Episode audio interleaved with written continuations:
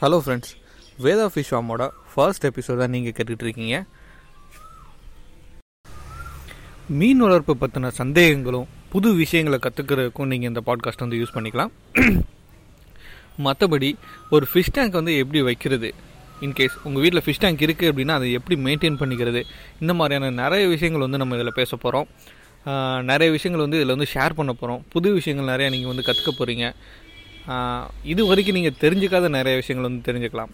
ஒரு சின்ன சின்ன விஷயமா இருந்தாலும் ஃபிஷ்ஷை வளர்க்குறதுல நம்ம நிறைய மிஸ் பண்ணியிருப்போம் ஒரு அக்வேரியம் நம்ம ஒரு சிம்பிளாக சொல்லணும் அப்படின்னா ஒரு அக்வேரியம் நம்ம வந்து வாங்கிட்டு வருவோம். மொதல் நாள் வாங்கிட்டு வந்ததுமே தண்ணியை ஊற்றி அதில் ஃபிஷ் போட்டு நம்ம வீட்டில் வச்சுருவோம். ரெண்டு நாள் அந்த மீன் வந்து செத்து போயிடும் அதுக்கு காரணம் என்னன்னு நமக்கு தெரியாது.